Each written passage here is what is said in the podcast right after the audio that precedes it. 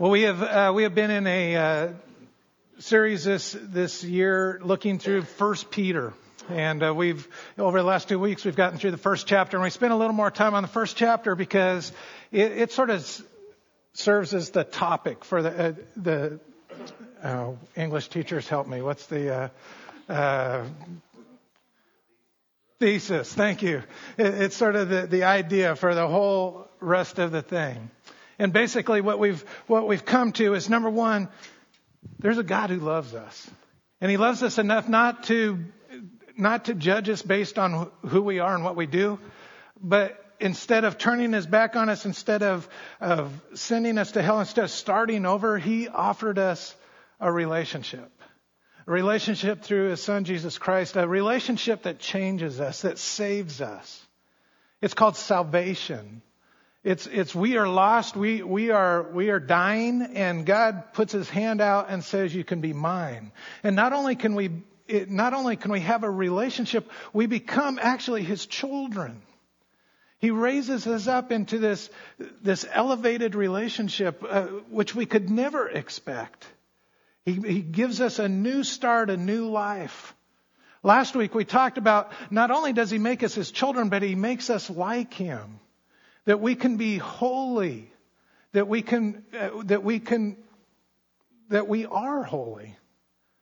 That's, that's a term that makes us feel uncomfortable. But what we talked about is holy is where God is. Holy is what God touches. Holy is what God does. And so if you have allowed him in, if you have accepted that hand of salvation, if you have, if you have accepted that relationship where you can be his child, you are holy. Not because you're special, not because you did something that no one else did, but because where God is, it's holy. And God has said, I am with you always. I will never leave you or forsake you. You can't, you can't send me out. As much as you sin, I'm still there.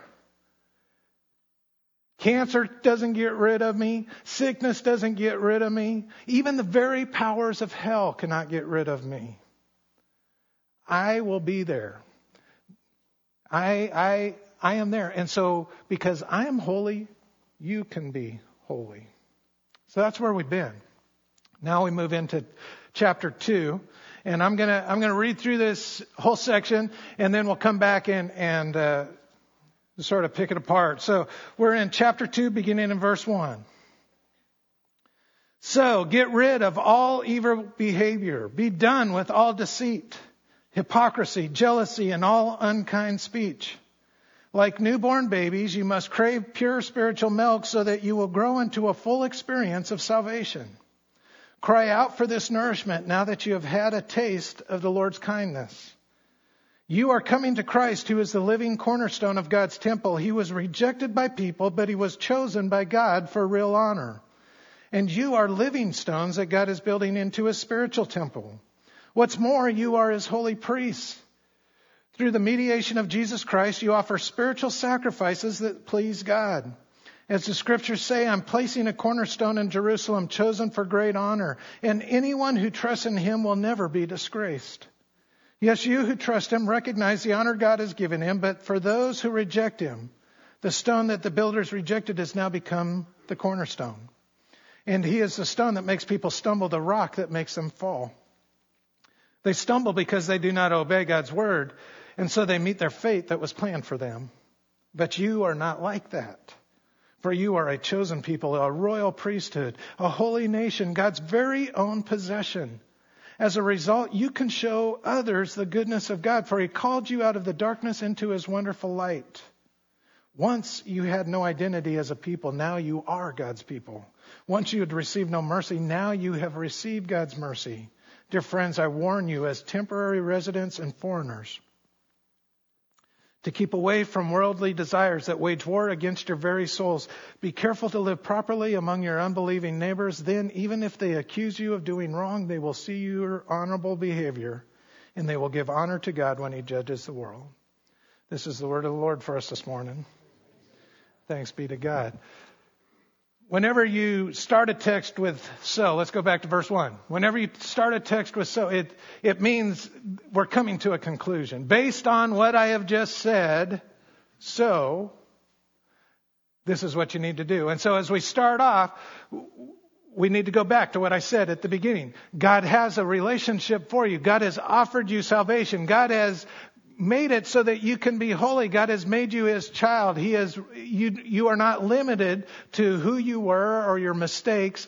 There is a, there is a place that God wants to take you that is beyond anything you could do on, on your own. So, okay? So with that in mind, get rid of all your evil behavior. Be done with all deceit, hypocrisy, jealousy, and all unkind speech. Okay, let me just stop for a minute. Look at that list. You're in there somewhere, okay? If you're like me, you're in there multiple ways. Maybe it's, it just depends on what time of day it is. But you're in there. We're all in there, okay? What he's saying is from the very beginning, if we're going to move in this new life, if you're going to accept salvation, then leave the old life behind. That, that list, that is human nature. We're selfish. We're self-centered. We will, we like to pick at others. We like to say mean things about others so we feel better about ourselves. We love to, have you ever noticed, look at that list again. Have you ever noticed it's a lot easier to find other people who fit those categories and admit than we do it ourselves? Uh, by definition, we're hypocrites. How many of us sit up at night and go, Ooh, I'm a hypocrite? But we are happy to point our finger at someone else and go, They are hypocrites. We, we are not honest with ourselves. And so he starts out, and, and you need to, you need to go with me here if you're going to get the, the brunt of the text here. If you're going to accept the salvation, it includes a life change The, it includes a change of direction. It's, it's not just about making small changes in your life. This, is, this comes to the very core of who we are. So, if you're going to accept salvation, if you're going to become a child, if you're going to be adopted in, if you are going to be holy as He is holy, there, everything's going to change. Okay? Verse 2 Like newborn babies, you must crave pure spiritual milk so that you will grow into a full experience of salvation. Cry out for this nourishment now that you've had a taste of the Lord's kindness. As new creations, as starting new, we're just like, eh, there's a lot of analogies between the way we grow physically and spiritually. And he's saying, as babies, Y'all need some good milk. Okay? Think about a, a baby. Milk and diapers. Two essential ingredients for a baby's growth. You cry to get milk. You cry because the milk has gone through the system and you need a clean one, right? That, that's, that's the whole life cycle of a, of a baby. And what he's saying is, if you're going to grow in this, if you want the full experience of salvation, and let, let me just say, uh, contemporary Christianity, the, the 20th century, 21st century Christianity is not the full experience of salvation. If, if you think salvation means making you happy so that you feel better about other, that is not the full experience. We're going to find out what the full experience of salvation is. It's, it's giving up myself for Him. He says, if you want, if you want the full experience of salvation, not the, not the TV preacher version, not the I pat myself on the back because I happened to have enough gumption to get up this morning. And i will go with you on that until you go after 12 o'clock when the Cowboys kick off, and then you're going to lose me. I'm keeping that in mind. I got the clock over there. Okay. It's hard to be a Christian during football season, isn't it? Just be glad you don't live on the uh, Pacific time zone. It's even worse there. That's why there's so few Christians out there. But, but he says, he says, if you want this new life, you need you need the right food. Okay? You've been feeding yourself with selfishness. You need the pure spiritual milk. You, you need something. If you want to grow holy, you got to put in holy. If you want, if you want to figure out who got it, you gotta, you gotta search. And if you want to know one of the places, one of the best places to find that, those of you that have one of these books, what's the word in front of Bible? Holy, right. You know why we say that? What did we say? Where God is, what God is, what God does, what He says, what He touches is holy. This is not an ordinary book. The thing we believe about this book that sets it apart is that God is a part of this. That He interacts in the text, that through His Holy Spirit, He, He's able to touch us, lead us, direct us, mold us, shape us. If you want a holy life, you gotta get holy instruction. Keeping in mind that sometimes that picture that this gives is not like what we like. Look back at verse 1. That's nothing that none of us like to hear about ourselves. You're a loser, right? We don't like that. And there's lots of places in this book where it says that. And one of the problems we have with this book is we don't like to accept that. I'm no loser. He's a loser, but I'm not. I don't need a God who saves me. I just need a God who is there when I need him. Right? This, we need pure spiritual milk if we're going to grow in the new life. Okay, now here we go. If, if you're going to be eating to become holy, if you're to, if you're to be, if we're to build a new Christian life, we got to have something good to build it on. Right? Now, if you picked up a theme from our music this morning, you're, you're, we're going to continue this through, but we sang this morning, Rock of Ages. It, it, it has to do with who God is. That He's that rock that never moves. That He is the same yesterday, today, and forever. That, that He doesn't change whether He loves us or not. He doesn't change whether He wants to be involved in creation or not. He doesn't change whether it's convenient or not to put up with us. He is that rock that is always there. That we don't have to go find Him, He finds us. If we are going to build a life that matters, if we're going to build a life that's going to give us that full experience of salvation, if we're going to have that, we've got to build on something that's substantial. Okay? Most of us have spent our lives building our, our lives around things that move, things that we can't count on, even though you thought you could. From the time you were a little kid, they told you save your money, save your money, protect your future, protect your future. And three years ago, you thought your future was secure. You had a strong portfolio. It was diversified. It was strong. It was in different kinds of, and then you look at it now, and maybe it's not all gone, but it took a hit, didn't it? Because it moves. You weren't building on something strong. You were building on something that moves. Maybe for some of you, it was your relationships, your, your husband, your boyfriend, your, your girlfriend, your wife. Love conquers all. Love will, will be there forever.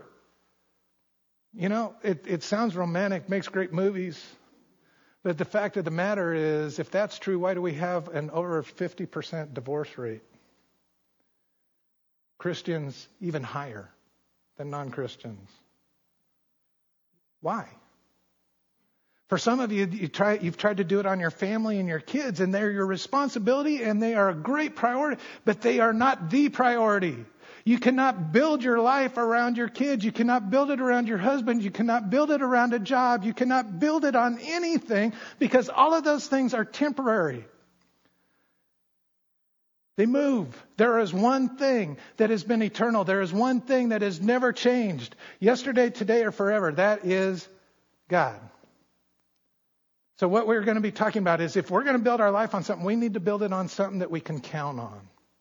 If we're going to lean into something, we need to lean into the everlasting arms of God. Okay? Let me just give you another. Three years ago, real estate was booming out here. And if you were a realtor, you were like smoking cigars all the time because I mean it was just whoo, and that's why we have 1,600 realtors in this church because realtors in Spicewood, you know, it was oh God, oh. not so great to be a realtor in Spicewood right now, is it? We can, no matter how secure you think it is, there is only one thing that doesn't change. And that's what we're going to talk about. Okay, so go with me. Verse 4. How do we build this life? You're coming to Christ. Right? People wonder, why, why is Jesus so important? Why you gotta throw that Jesus stuff at me all the time? It's not because we're trying to be exclusive. It's not because we're trying, it's because this is through whom we who we have this, that sentence got all messed up. This is who we have that relationship through. All right? If you're, if you're gonna, if you're gonna, if you're dying, and if you need to be saved, you're gonna grab onto something that's gonna pull you out of the water. And I'm sorry, all the self-help things and everything, they might make you feel good for a little while, but this is the thing, from my experience, this is the thing that pulled me out of the water. This is the thing that saved me, that turned me around. And so if I'm going to share something with you, if Paul, if Peter was going to share something with you, if history was going to share, they're going to share with you the thing that works. And that thing that works is a person named Jesus Christ. It's through him that we have this relationship. So he says, you're coming to Christ. And we're going to play with some words here for a minute who is the living, read it with me. I want you to go with me here. Who is the living cornerstone. Okay, if you're building something, the cornerstone is what you establish, you get it set right, and if you get that right, all your other angles work out right. Conceivably, if, you, if you, if you know what you're doing building, all right? But the cornerstone, once you get that right, then it allows the, the structure to go up. Okay, I need you to, to think Peter for a minute here. Let's go back to the gospel. It's Matthew 16 if you want to look at it later. Peter is with the disciples. They're, they're gathered around. Jesus asks a question. Who do people say that I am? Right? Peter gives an answer. You are the Messiah. You're the chosen one. And God, and Jesus says, you're right. And upon this rock, I will build my church. Okay? All right. There's a whole bunch, eh, I'm not going to be able to do justice for this, but I'll give you an idea of it. Okay? We're playing with the term stone rock. Okay? Peter in Arabic, Petros, means rock. Okay? Upon this rock, Jesus, the cornerstone, again, stone, rock, church, Jesus says, Peter, I'm upon this, I'm going to build my rock. Well, what was it upon? Was it Peter that he was going to build the church? Well, we're going to find out yes and no. I think the major thing he was talking about is the way my church is going to be built is when people are willing to confess me. It's your confession that I'm going to build that church on. When people are willing to confess me as a cornerstone, the church will come up. It's on that belief that I matter that the church is going to build. But we're also going to see it also has to do with the person Peter and us as well. Okay? So Jesus is the cornerstone. He was rejected by people, but he was chosen by God for great honor. His own people strung him up. His own people turned on him. It was a, it was a bunch of his own people that said, crucify him, crucify him, crucify him. But there, that didn't stop God from his plans. Okay, now here we go. And you are living stone. You gotta, come on, man. We are never gonna get out of here by 12 if you're gonna continue this. You are living stones. So not only is Peter's name Rock? Your name is Rock. And, and guess what? It's, it's your confession that he's going to build the church, but it's also through you that he's going to build the church. He says, You're living stones that, that God is building into his spiritual temple. What's more is you're, you're holy priest through the mediation of Jesus Christ. You offer spiritual sacrifices that please God. You are the living stones that build up God's temple. We got to stop there because this screams at us what we've been talking about before that we've had the church thing all wrong. Church is not where we where we come, it's where we go. We are the stones. We build a church wherever we go. It's not a building. These are beautiful stones. And it cost a lot of us, it cost a lot of money to put them in here and create this structure. But this is not the church that Jesus wanted to build. This is why the modern day church is not the full experience of salvation because we've turned it into a building instead of a people. This, this is what Peter was trying to get out. You are the, you are the church. It's on your confession, your belief that Jesus Christ is the cornerstone, and it's on who you are. Did you see what he called you? Not only are you holy, you're priests. I wear my collar to make sure today. You got your your priests. Priest, the definition of a priest is someone who interacts between a holy, untouchable, and noble God to a world that desperately needs the power of that God. They are the go between. They're the ones that, that present it in a way that the world can accept it. That's, that's your job. You are priests. In fact, he's got a whole lot of, you should leave here with a swelled head. If you're, if you're building on these things, your identity is you're his children, his heirs, you're holy, you're priests, you're chosen. We got a, we got a whole lineage here. You are important to what he's doing. You are the very actual stones that he builds his church with.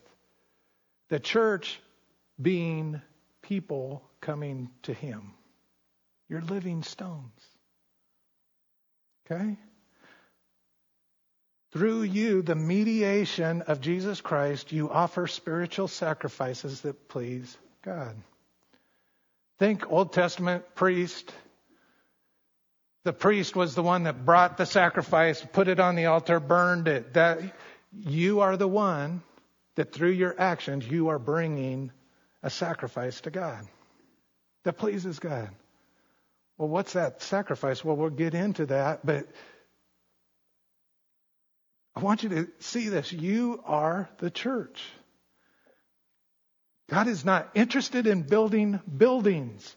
We love them. It gives us a, ba- a basis for building up and stuff. But soon as we go to thinking that this is church, that coming here on Sunday is church, that whatever we do here on Sunday or what, this is not the location of the church. If anything, this is the rock quarry. What we do here is we pull out of the hill, we pull out the rocks, and then it's my job to knock the corners off of you to get you ready for building. Have you ever watched those guys build like this? They got they're not gentle with it. They don't, oh, I'm sorry, rock, did I hurt you? Oh, did that hurt your feelings, Rock? That you this wouldn't fit in, so I had to knock it off? And it's actually not me that does it, that's the Holy Spirit's job. Okay? So, I got five minutes. We're gonna we're gonna move here. Okay? He says, verse 9, as the scriptures say, I'm placing a cornerstone in Jerusalem, chosen for great honor.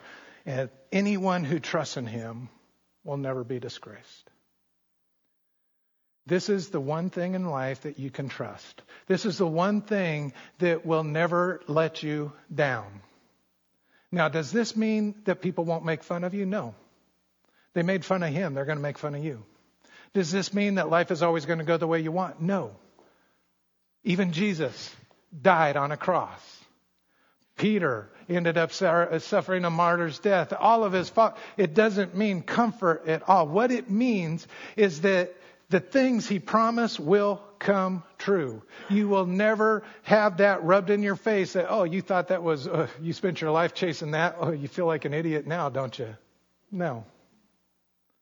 This is the one thing that will never dishonor you.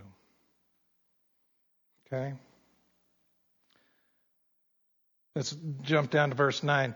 But you, uh, it talks about the stone that the builders rejected has now become the cornerstone. He's the stone that makes people stumble, the rock that makes them fall. It's not because Peter was trying to say you're wrong, we're right. It's this is the answer. If you want if you want the real experience of salvation, if you want to experience what God has, this is the way you do it. And we realize for some it's going to make you trip and fall that it's about a person, but this is the way it is. And he says in verse 9, but you are not like that. For you're a chosen people. Okay? Get ready. I want you to understand your identity. You're royal priests, a holy nation, God's very own possession. This thing that we've accepted, this hand up that He's offered to us, by accepting that, we have been elevated and raised up to a place that we couldn't have ever dreamt of or imagined. It's beyond our wildest fantasy of what God has given to us.